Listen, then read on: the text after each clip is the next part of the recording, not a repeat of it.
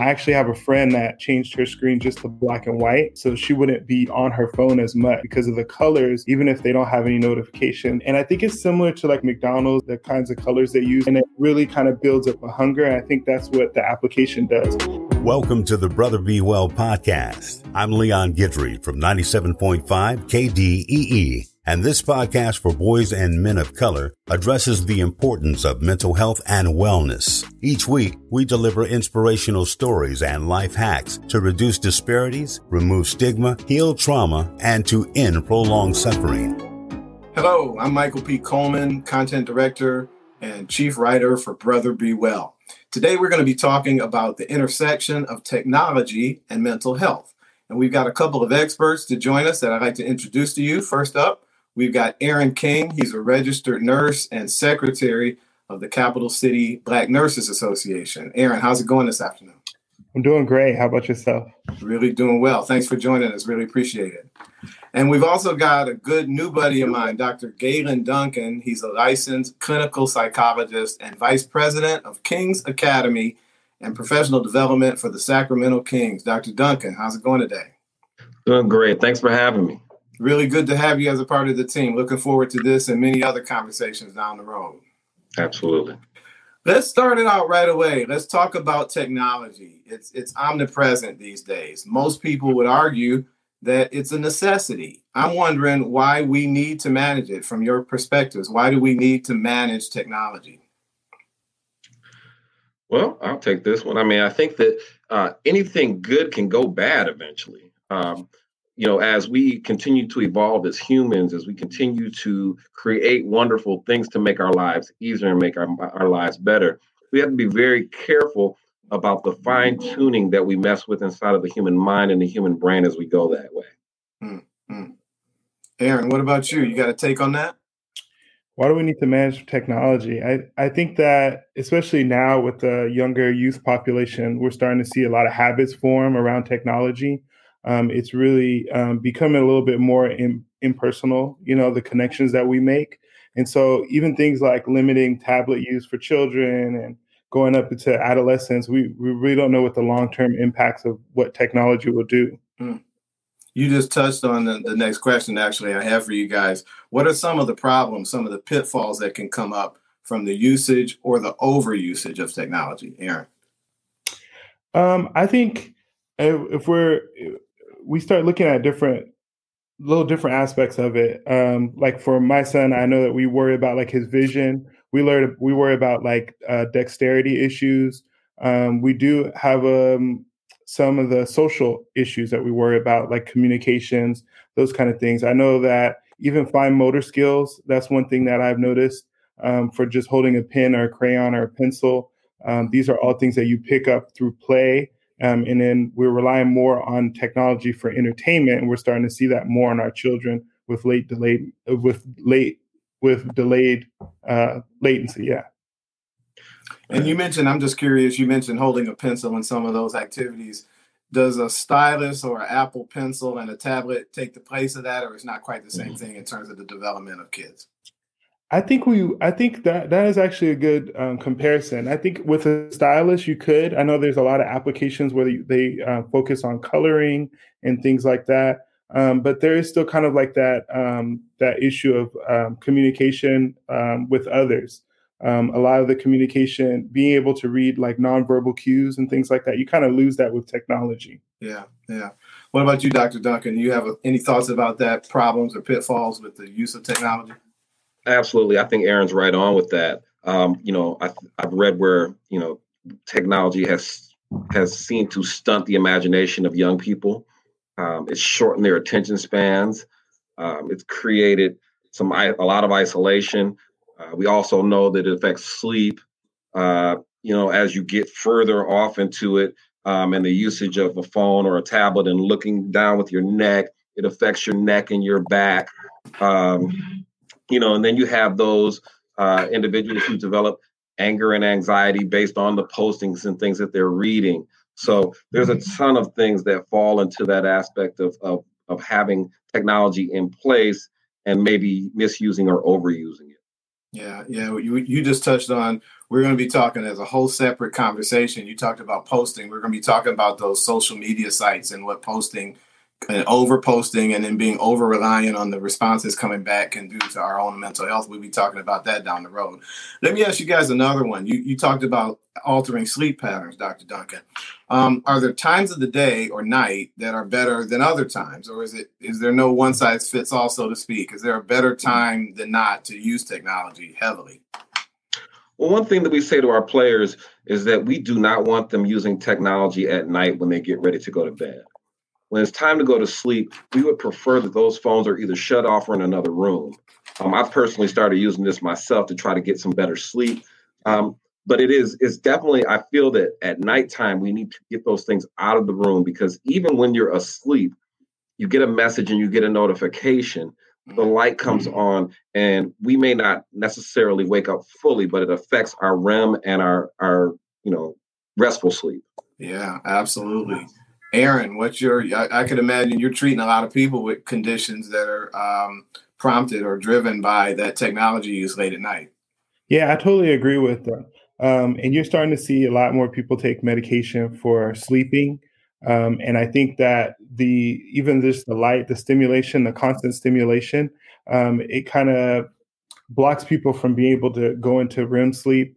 Um, I know there's been a lot of studies about even removing television out of the room. And if you could think about your mobile device, you're constantly getting alarms and beeps and rings and vibrates. And it's just that constant stimulation that keeps you away from rest. I hadn't really thought about it until you said that. I, I got I took my TV out of my bedroom decades ago for that reason. I've begun to read some of that research, but I still go to sleep with that cell phone right on that nightstand. So based on some of what you guys are saying, I think I'm gonna try. I'm gonna get rid of that tonight and see how it goes. Um, let me ask you this. I've been I've got a quote. I found this quote as we were getting ready to talk. I've been dying to actually run this by you to see what you think about this. Uh, it's by a professor emeritus at Yale University, and this is the quote there are only two industries that call their co- consumers users. Two industries that call their customers, rather, users illegal drugs and software. Mm. How's that resonate with the two of you? Because my mind blew up when I read that and thought, I, will tell you, since I read that, it was part of a documentary that we're going to be talking about a little bit later. I have right. been on Facebook probably 50% less this week than I was last week before I ran across that quote. What do you think about that? Illegal drugs and users. I saw that and, and I saw the social dilemma. That's what you're talking about, yeah. I assume. And that statement to me was riveting. Yeah. You know, to see that and to think about that, you know, the similarities and and you know, if that's a mistake or not. Um, it definitely lines up and it's something that we have to very have to be very aware of that there's an addictive nature to technology. There's addictive nature to our computers and our phones. And whoever lined this up or whoever wanted it to happen got what they wanted because we're stuck. That's for sure. What about you, Aron? How's that resonate with you? There's definitely there's I think there's definitely a reward system with a lot of technology. If you look at a lot of applications and the colors that they use, um, I actually have a friend that uh, changed her screen just to black and white so that it could um, so she wouldn't be on her phone as much because of the colors are what kind of draws you in. So you constantly see people checking their phones even if they don't have any notifications or anything they're opening apps. And it's just kind of like this reward system that you build. Wow. um, and i think it's similar to like what you see in advertisement right with like mcdonald's and the, the kinds of colors they use on television. Yeah. and it really kind of builds up a hunger and i think that's what the application does. And it kind of builds up that user. You have to come back get that reward and you see that in many apps. I mean, from Tinder to you know just you know um, solitary games where there's just you know if it's like effects or bright lights or whatever, it kind of triggers that reward system in you. I gotta ask you this follow up because when you talk about colors and, and switching to black and white, that's fascinating to me. I'm I'm talking to you right now through a brand spanking new iPad, and they sold it to me because of the the saturation of the colors and the more vivid picture is that drawing me in even more to that technology? Am I better off to even dim the screen and tune things down since I've got such a high resolution device? That I don't know for sure. I would say yes. I would say a lot. Of, I I even tried to set my device to kind of a black and white, mm. and it did. I did notice that I was looking at my device less, wow. um, or even going through pictures and things like that. A lot of those colors just really draw you in, and I think that's what kind of builds that um, addiction to the technology. Wow, wow. I'm going to definitely give that some thought. Let me ask you guys this. We're, we're talking from three different rooms because of this global pandemic. We're more reliant than ever right now, I think, on technology. With you know Zoom meetings, everybody six months ago, no hardly anybody knew what Zoom was, and now everybody you talk mm-hmm. about Zoom meeting, everybody knows what you're talking about. How do we strike a good work life balance when it comes to tech? That's that's really difficult now you end your work day and you still got that phone in your pocket where you're synced up to your your work email. So how do you strike that great balance? Uh, I don't know. Let's Aron, what do you think? So I know that um, I'm I'm in graduate school right now, and I know when we kind of made the shift, it was very sudden, and a lot of the classes weren't built around Zoom, and so we spent a lot of time in front of the screen. I mean, total in a week, I maybe been anywhere from eight to ten hours for these different classes that you were stuck in front of the screen with Zooms. Mm-hmm. Um, I've noticed with my son now that they've kind of gotten used to it and built it around. He's in kindergarten, so they do short periods of time. So they maybe do like a, um, a 20 minute lesson, an hour lesson, or things like that. Um, and it just gets you less and less on the on the um, on the Zoom application. But it's very important to get out. I know sometimes it's like even going outside and seeing the light, it kind of dazes me for a while because I spend so much time mm. um, on Zoom. Mm. And we talk about the pandemic really separating us, but really it's kind of loaded up our, our schedules um, where people have back to back meetings because you could be in several places at one time. Yeah. So there's no more of that, oh, I'll be across town. I can't have a meeting, you know, until an hour after, it's like, oh, you have 15 minutes, five minutes between meetings. Yeah. And it just loads up your plate. And then you have these mobile devices that carry your work email, everything with you. So you're constantly on your devices when you should be with family. And it just kind of adds adds more on. And I think that really could really start to cause some anxiety as you build your plate up where you're wow. overwhelmed. I never thought that I would be one to say I miss my commute to and from meetings, but I, I realize now I was using that commute to put on a little mm-hmm. music and chill out and kind of reset my brain. So I'm gonna take a lot of that to heart. Dr. Duncan, what do you have to say about striking that work life balance? You know, I think Aron mentioned it is that we need to um, we need to separate from our devices for a bit and it's a very difficult thing i you know i don't want to you know jump too much into what you're going to talk about next time but social dilemma there's a portion on it where the family tries to sit down for dinner. And and it becomes a concrete a complete debacle yeah. because everyone is thinking about where their phones are who's calling them who's trying to reach out to them what they're missing. We have to schedule times of hey if we're going to use this whole user model abstinence. You know we're going to have to find some time to have abstinence and to um, appropriately separate separate ourselves from the things that um, that that hinder our relationships and how we develop. My fear is that the young people today are developing a lack of interaction and the inability to spark and start new relationships in a fruitful, healthy way. And if they don't, if they don't, you know, can you know devise some type of a balance between what they do technologically versus what they do from a human standpoint, um, we're going to create a generation of young people who might not necessarily uh, have those social norms and mores that we are able to express. Wow, wow! You, can count on that conversation on uh, social media and and and mental health. We're going to be doing that very soon, and both of you will absolutely be invited to the table for that one. Last question of the day. We've touched on some of them. Uh, changing those displays. I love that one. Switching to black and white from the colors um, abstinence, leaving it away from the bed, not taking it to bed with you. I'm wondering from the two of you, what are some other takeaways or some tips that someone watching right now can implement today to try to distance themselves from those devices and, and break that addiction that's forming? You know, I, I think that we have to uh, so some of those some of these programs actually come with an analyzation program that, or like your phone has an, anal, an analyze program that'll tell you how much you've been using it mm-hmm. and what you've been doing. Was it productivity work? Was it entertainment? Was it this? Was it that? Um, I think you need to take a social assessment and a personal assessment of how you're working and how you're using these things. If you have days over days where you're doing more things, you have more hours on your phone than you maybe have sleeping or interacting, then you may want to dial yourself back and try to figure out, you know, you know, limit the times that you're actually able to touch it. You know, set timers on your phone to actually shut it off, um, and, and just basically, basically taking yourself back old school and sitting down with family and friends and actually having real conversations and being around people. Wow, wow, seemed like a long time ago, doesn't it, Doctor Duncan? Yeah, a long time. Yeah. Aron, what have you got to say on that one? Other tips? You you provided quite a few. Do you have some others for us? I think, especially in this era of social distancing, where a lot of people are working from home, it's very important to kind of set those boundaries.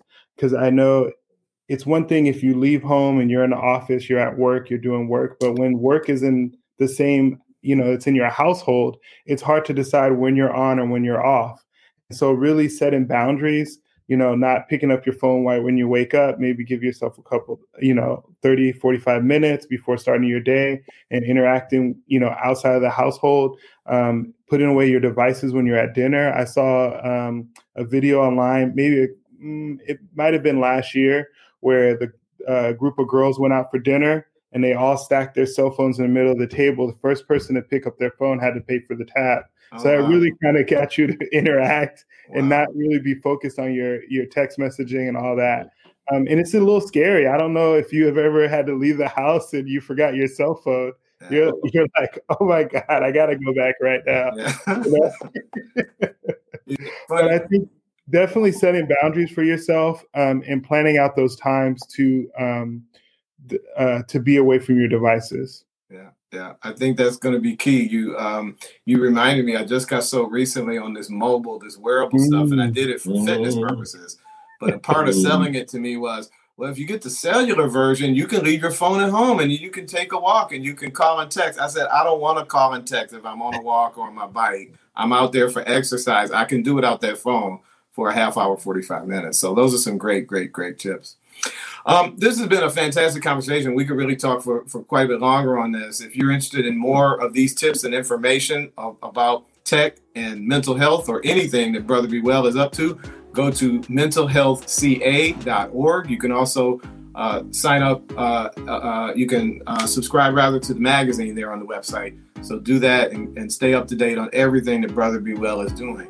Um, Want to thank our guests one more time.